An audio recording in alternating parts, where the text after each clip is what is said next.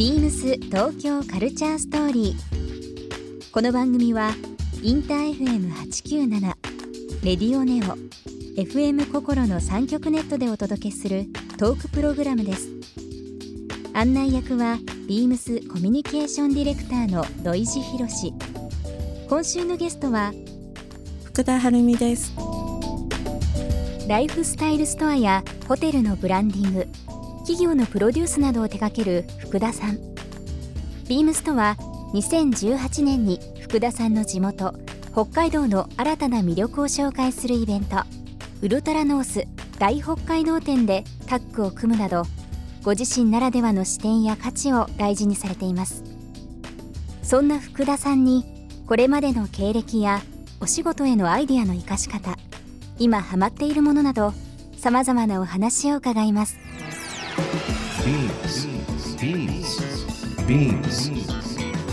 BeamsTokyo Culture Story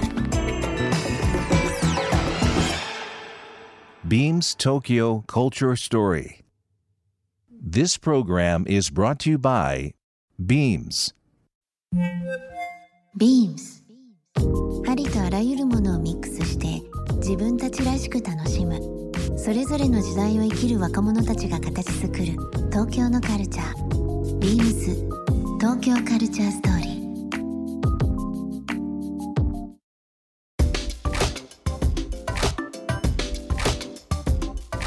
福田さんが大事に、えーされてる、まあ、お仕事アイテムの一つとして、はい。えーノートがあるっていうのはあ聞いてますけども、ツバメノートうん、をもう10年以上使っていて。懐かしいですね。はい。ツバメノート。じゃなきゃダメなんですよね。これっていうのは、うん。こうふと何かアイデアが浮かんだ時にパパッとメモったりキーワードとかそうですね。図に書いたりとか、うん。あと打ち合わせをするのに全部図にしていくんですよね、うんうん。だから全部図にしながら話していくと皆さんが多分こうビジュアル的に構成とか座組とか、うん。やっぱりプロジェクトって座組が全てだと思ってるので、うん。そこはもう図面にしながらこう書いてきますね、うん。そうすると話が早いというか理解が早い実際仕事って今ん。座組ってね、うん。おっしゃいましたけど僕もはい本当に、あの何事もそうですけども、自分でやったら早いとかね、うん。さえある人に頼頼めば大丈夫っていうこともあるんですけど、うん。でもやっぱりこのチーム編成っていうのがもう仕事の大半のうん。部分で、まあ、そこがある程度できればうん。フィニッシュまで持っていけるっていうのはありますもんね。うんその辺のねなんかバランス取りっていうのは、まあ、経験でしかなかなかできない部分もありますけどだからね。自分が最近ブランディングっていう言葉ではなっちゃうのかもしれないけど本当にそのそこに参加してもらう人のキャラとか、うん。で座組の仕方とかでほぼうん8割決まっちゃうから、うん。自分の仕事って最近そういう人たちに食べさせて飲ませて関係確認謝ってっていうこの3つが自分の仕事かなと思ってるぐらい。食べさせて飲ませてってね。謝ってってまさにね、うん。あのー福田さんとお仕事のする時もそうですけども、ざっくばらんに話す時って、うん。やっぱり食にうん。関わることっていうのがやっぱり出てくるじゃないですか、うん。今日もちょっとお土産いただいて素敵なパッケージ。もうなんかもう見た目もそうですけども、うん。なんかこういただくもの一つ一つ教えてもらうものもそうですけど、うん。やっぱりこの食に関わる部分っていうのが非常にこう繊細で、うん。なんかこう豊かでもう福田さんをまさにこう表すものなような気もしますけどね。これってプロジェクトの時はやっぱうちに呼んでご飯食べさせちゃいます。ううんん、の方が。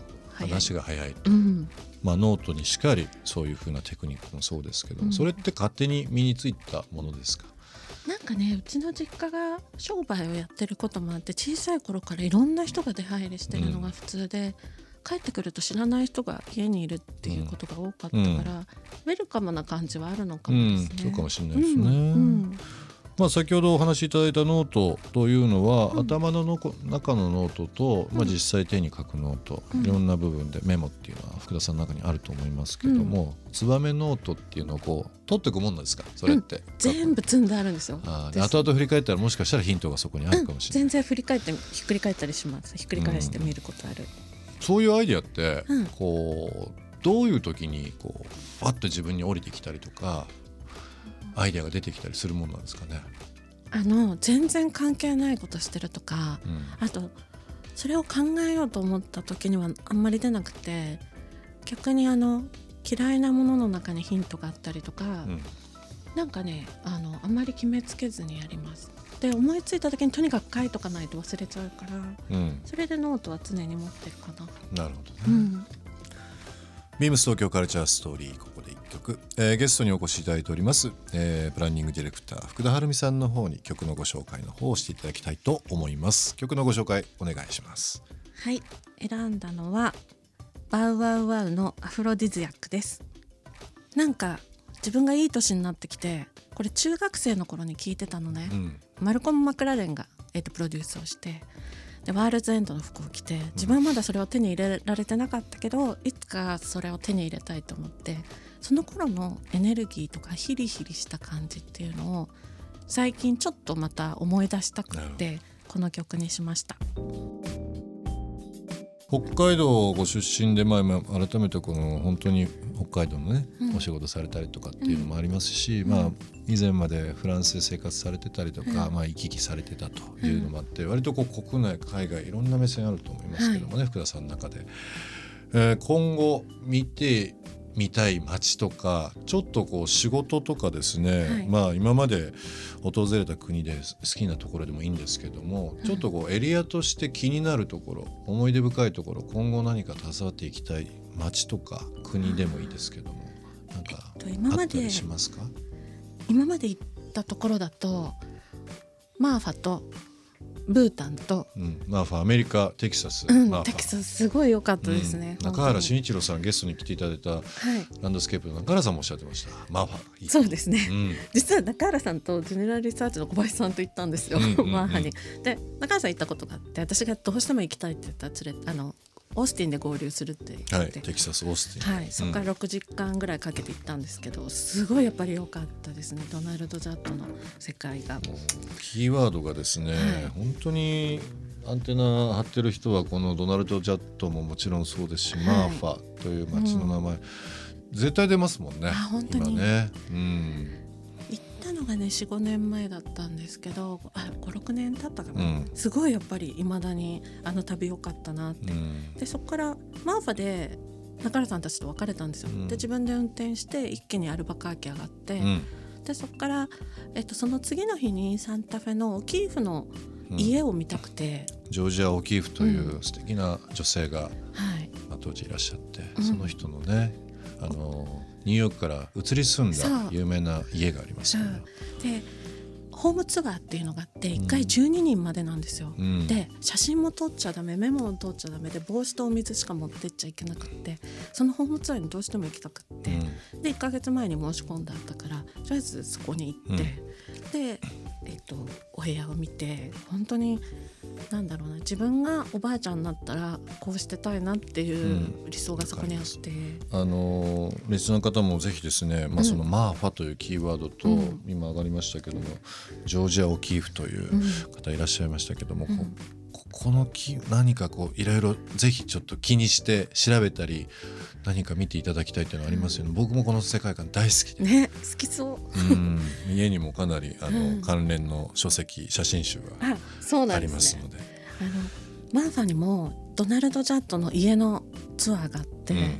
そこファンデーションに申し込めば見れるんですけど、うん。その時もやっぱり人数制限で、うん。写真もダメで、やっぱジャットがここでデイベッドがあってで書籍の部屋があってそこにもデイベッドがあって、で本気で寝る場所とうん。キッチンと、でもどこもねキッチンが本当に素敵で、うん。あこうハーブティーがそのまま瓶のまま置いてあったり、うん。ソイソースがあったりあこういう生活してたんだと思うとホームツアーって日本もっとやればいいのになって。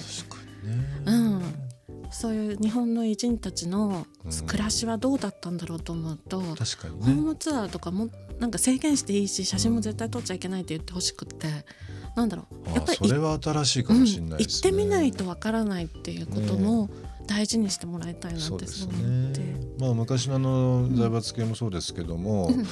まあ旧なんとか邸とか、うんうん。まあ昔その。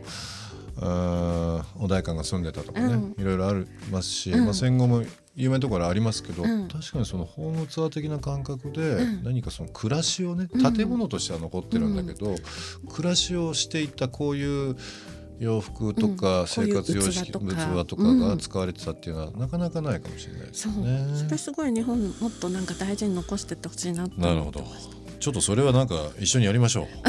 ね。ぜひなんか ぜひやりたいなと思います。はいビームス東京カルチャーストーリー。ゲストにもプレゼントしました番組ステッカーをリスナー1名様にもプレゼント。ツイッターでインター FM897 のアカウントをフォロー。プレゼントツイートをリツイートするだけでご応募できます。また番組への感想は「ハッシュタグビームス897」「ハッシュタグビームス東京カルチャーストーリー」をつけてつぶやいてください。もう一度お聞きになりたい方はラジコラジオクラウドでチェックできますビームス東京カルチャーストーリー明日もお楽しみにビームスビームス新潟ショップスタッフの五十嵐亜生です。ビームス新潟はメンズ、ウィメンズのカジュアルウェアを中心に小物や雑貨まで幅広く取り揃えています。また、ビームス新潟の公式ホームページではビデオ投稿にも力を入れていますので、そちらもぜひご覧ください。皆様にお会いできるのを楽しみにしています。ビームス東京カルチャーストーリー Beams Tokyo Culture Story. This program was brought to you by Beams.